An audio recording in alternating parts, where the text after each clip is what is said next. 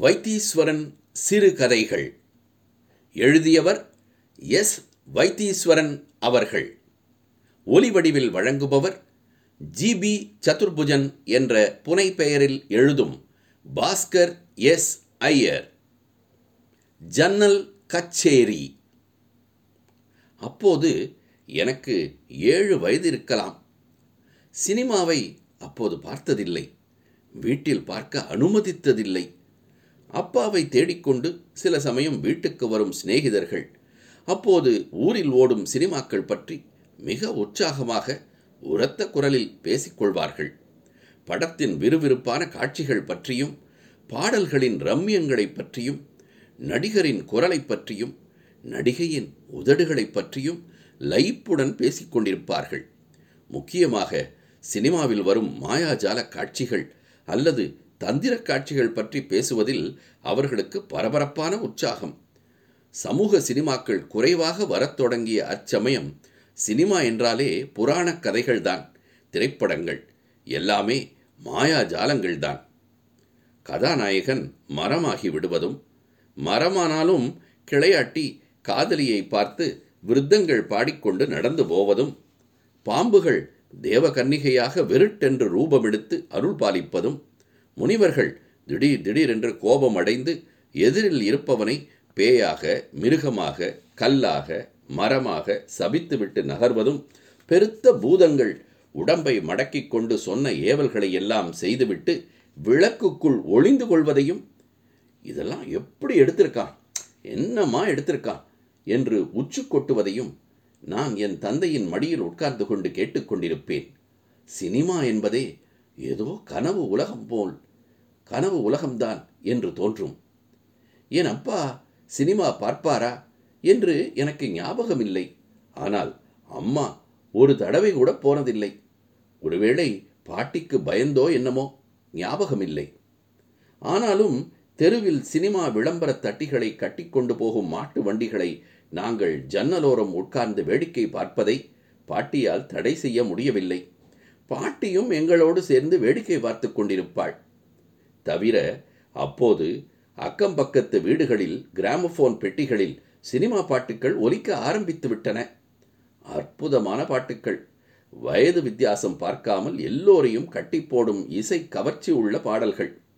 தியாகராஜ பாகவதரும் M. S. சுப்புலட்சியும் அவர்கள் பாடிய பாபநாசம் சிவன் பாடல்களும் காதிலும் மனதிலும் சுழன்று ரீங்காரித்துக் கொண்டே இருக்கும் அலை ஓசைகள்.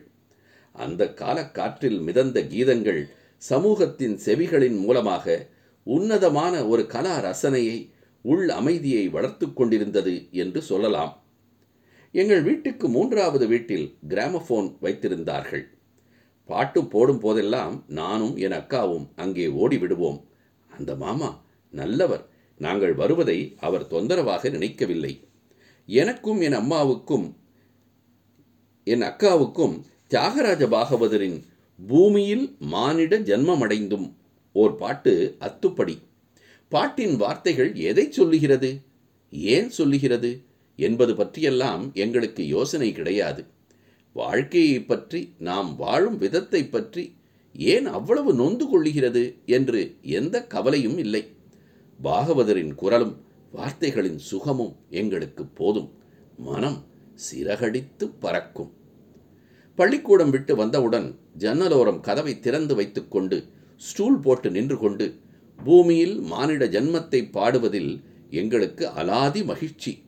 ஜன்னலில் ஜிலு ஜிலு வென்று காற்று அடித்து கொண்டிருக்கும். ஊரை பற்றி யாரை பற்றியும் கவலைப்படாமல் உரத்த குரலில் இதை பாடிக்கொண்டிருப்போம் பின்னால் என் அம்மா பாட்டி. ஒண்டு குடித்தனத்தில் இருந்த மாமி வயதான மாமா எல்லோரும் இந்த கச்சேரியை பின்னாலிருந்து சிரிப்பை பொத்திக்கொண்டு கேட்டு நிற்பதை நாங்கள் கவனிப்பதில்லை. அப்படி கவனித்திருந்தாலும் பாட்டு பாடுவதில் எங்களுக்கு இருந்த குஷியும் சுதந்திரமும் அவர்களை பொருட்படுத்த தோன்றவில்லை. சில சமயம் ஆளுக்கு ஒரு கை முறுக்கை வைத்துக்கொண்டு இந்த பாட்டை தொடங்குவோம். முதலில் இருவரும் சேர்ந்து பாட ஆரம்பித்து பிறகு அக்கா இரண்டு வரி பாடும்போது நான் ஒரு கடி. நான் இரண்டு வரி பாடும்போது அக்கா ஒரு கடி. என்று மாறி மாறி முறுக்கும் பாட்டுமாக எங்கள் நிகழ்ச்சி நடக்கும். பாட்டின் கடைசி வரியாக புத்தனை போற்றுதல் நம் கடனே என்று பாகவதர் மிகவும் நெக்குருகி பாடி முடிக்கும்போது எங்கள் முறுக்கும் வாயில் கரைந்து போகும். அப்பா சேலத்தில் பெரிய கடை தெருவில் சைக்கிள் கடை வைத்திருந்தார். பொதுவாக சாயங்காலம் கடையை பூட்டிக்கொண்டு ஏழு அல்லது ஏழரைக்குள் வீட்டுக்கு வந்து விடுவார். அந்த பழக்கம் திடீரென்று மாறியது. சென்ட்ரல் டாக்கீஸில் பாகவதரின் படம் ஹரிதாஸ் வெளியான பிறகு அப்பா ஒன்பதுக்கு குறையாமல் வீடு திரும்ப மாட்டார். ஆரம்பத்தில் என் அம்மாவுக்கும் அவருக்கும் இது பற்றி ஏக தகராறு. அப்பா சொன்ன காரணத்தை கொஞ்ச நாட்கள் தாமதித்துத்தான் அம்மா நம்ப ஆரம்பித்தாள். ஆனாலும் முழு சமாதானம் அடையவில்லை. ஏரிக்கரை பக்கம் சென்ட்ரல் டாக்கீஸில் அதன் பக்கவாட்டு மதில் சுவரில் ஒரு பெரிய படல் கதவு இருக்கும். அதில் அங்கங்கே சௌகரியமாக ஓட்டைகள் இருக்கும். மாலை ஏழு மணிக்கு மேல் அந்த படல் கதவை சூழ்ந்து ஒரு சின்ன கூட்டமே நிற்கும். அந்த ஓட்டை வழியாக பார்த்தால் பாகவதரின் அங்கங்கள் மேல்பாதி கீழ்ப்பாதியாக கொஞ்சம் கொஞ்சம் தெரியும். படம் எப்படி தெரிந்தாலும் பாகவதரின் பாட்டு கணீர் என்று ஆனந்தமாக கேட்கும். என் அப்பாவும் நண்பர்களும் அந்த கதவடியிலேயே துணியை விரித்து போட்டுக்கொண்டு உட்கார்ந்து விடுவார்கள். ஹரிதாஸ் படத்தில் இரண்டு நிமிஷத்துக்கு ஒரு பாட்டு வீதமாக இருக்கும். ஒரு அரை மணி நேரத்தில் ஐந்தாறு பாட்டுக்களாவது கேட்டுவிட முடியும் வசனங்களையும் சேர்த்து. என் அப்பாவுக்கும் நண்பர்களுக்கும் இது விட்டு வர முடியாத பொழுதுபோக்கு. ஒரு மயக்கம் என்றே சொல்லலாம். ஏரிக்கரை காற்றும் இலவச பாட்டும் சொல்லி முடியாத சுகம். அதுவும் முக்கியமாக காலிழந்த முடமாக பாகவதர் தன் உடம்பை தரையில் இழுத்துக்கொண்டு உச்ச ஸ்தாயியில் பாடும் அம்மையப்பா உங்கள் அன்பை இழந்தேன் பாட்டை கேட்டு கண்ணீர் விடாமல் வீட்டுக்கு வரவே மாட்டார். அப்பா கொட்டகைக்கு உள்ளே பார்த்து கொண்டிருக்கும் ஆண்களும் பெண்களும் கூட அப்போது தேம்பி தேம்பி விசும்பிக் கொண்டிருப்பார்கள். இந்த சினிமாவை நானும் பார்க்கணும். என்னை கூட்டிட்டு போங்க அம்மா கேட்டாள். யாருக்கும் தெரியாமல் அப்பா இந்த படத்தை ஒரே ஒரு தடவை ஏற்கனவே பார்த்திருந்தார். வருகிற ஞாயிற்றுக்கிழமை நாம ஹரிதாஸ் படம் பார்க்குறோம் என்றாள் அம்மா கண்டிப்பான குரலில். நானும் வருவேன் என்று அம்மா தலைப்பை பிடித்துக்கொண்டு தொங்கினேன். ஞாயிற்றுக்கிழமை பாட்டியிடம் சொல்லிவிட்டு சினிமாவுக்கு கிளம்பினோம். நேரத்தோட வந்துடுங்கோ என்றாள் பாட்டி சற்று முணுமுணுப்புடன். சினிமா முடிய மூணு நேர மணி ஆகும் என்றேன். காசை கொடுத்துட்டு பாதியில் வர முடியாது என்று நகர்ந்தார் அப்பா. நீள படத்தை பார்த்துவிட்டு இரவு பத்து மணிக்கு குதிரை வண்டியில் வந்து கொண்டிருந்த போது அம்மாவின் மூக்கும் கண்களும் சிவந்து குலுங்கிக் கொண்டிருந்தாள். மகிழ்ச்சியும் துக்கமும் பொங்கிக் கொண்டிருந்தன. என்ன சாரீரம்? என்ன உருக்கம்? என்ன ஸ்தாயி சஞ்சாரம்? இதெல்லாம் மனுஷ சாதகத்தில் வராதுன்னா பிறக்கும் போதே ஆண்டவன் அவன் நாக்கில் சங்கீதத்தை எழுதியிருக்கணும். இதெல்லாம் போன ஜென்மத்து புண்ணியம் என்று தழுதழுத்து சொல்லிக் கொண்டிருந்தாள்.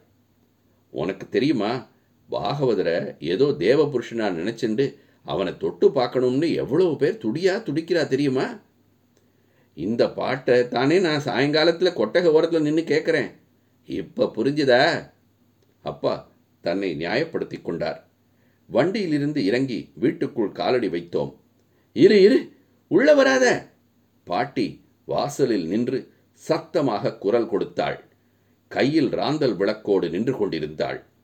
எல்லோரும் பின்கட்டு வழியா போய் குளிச்சுட்டு உள்ள வாங்கோ. வெந்நீர் போட்டு வச்சிருக்கேன். குளிக்கிறதா என்னம்மா அது இந்த நேரத்தில் என்ன இந்த வழக்கம்? அப்பா கேட்டார்.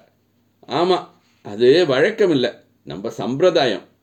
சினிமா ட்ராமாவுக்கு போயிட்டு வர்றதும் இன்னொரு இடத்துக்கு போயிட்டு வர்ற மாதிரி தான் குடிச்சா தான் அசுத்தம் போகும். ஆமாம் இது உங்கள் தாத்தா சொன்னது. நேராக பின்கட்டு வழியாக போய் குளிச்சுட்டு உள்ளே வாங்கோ. அப்பாவும் அம்மாவும் முனகிக்கொண்டே போனார்கள். என்ன பாட்டி எதுக்கு குளிக்கணும்? நாங்கள் பார்த்துட்டு வந்த படம் பக்தி படம் சாமியை பற்றிய கதை. அதை பார்த்தா நீ கூட முருகா முருகான்னு கன்னத்தில் போட்டுப்ப. அதை பார்த்தா என்ன தீட்ட? என்று கேட்டேன். பாட்டி பதில் பேசவில்லை. கோபமாக அடிக்க வந்து விட்டாள். அதற்கு பிறகு நாங்கள் மாதம் ஒரு முறையாவது இப்படி ராத்திரியில் குளிக்க வேண்டியிருந்தது. சில வருஷங்களுக்கு பிறகு பாட்டியை கரையேற்றிவிட்டு நாங்கள் எல்லோரும் குளித்தோம். அதற்கு பிறகு அதற்கு பிறகுதான் சினிமாவுக்கு போய்விட்டு வீட்டுக்கு வந்து துக்கம் அனுசரிக்கும் அந்த பழக்கத்திலிருந்து விடுபட்டோம். நன்றி நண்பர்களே. இதுபோன்ற சுவையான சுவாரஸ்யமான சிறுகதைகளை என் குரலில் கதை நேரத்தில் கேட்டு மகிழ நோட்டிஃபிகேஷன்ஸ் பெற என் யூடியூப் சேனல் ஆன அகர முதலவின் லிங்கில் சென்று சப்ஸ்கிரைப் பட்டனை கிளிக் செய்யுங்கள். நன்றி நண்பர்களே மீண்டும் சந்திப்போம்.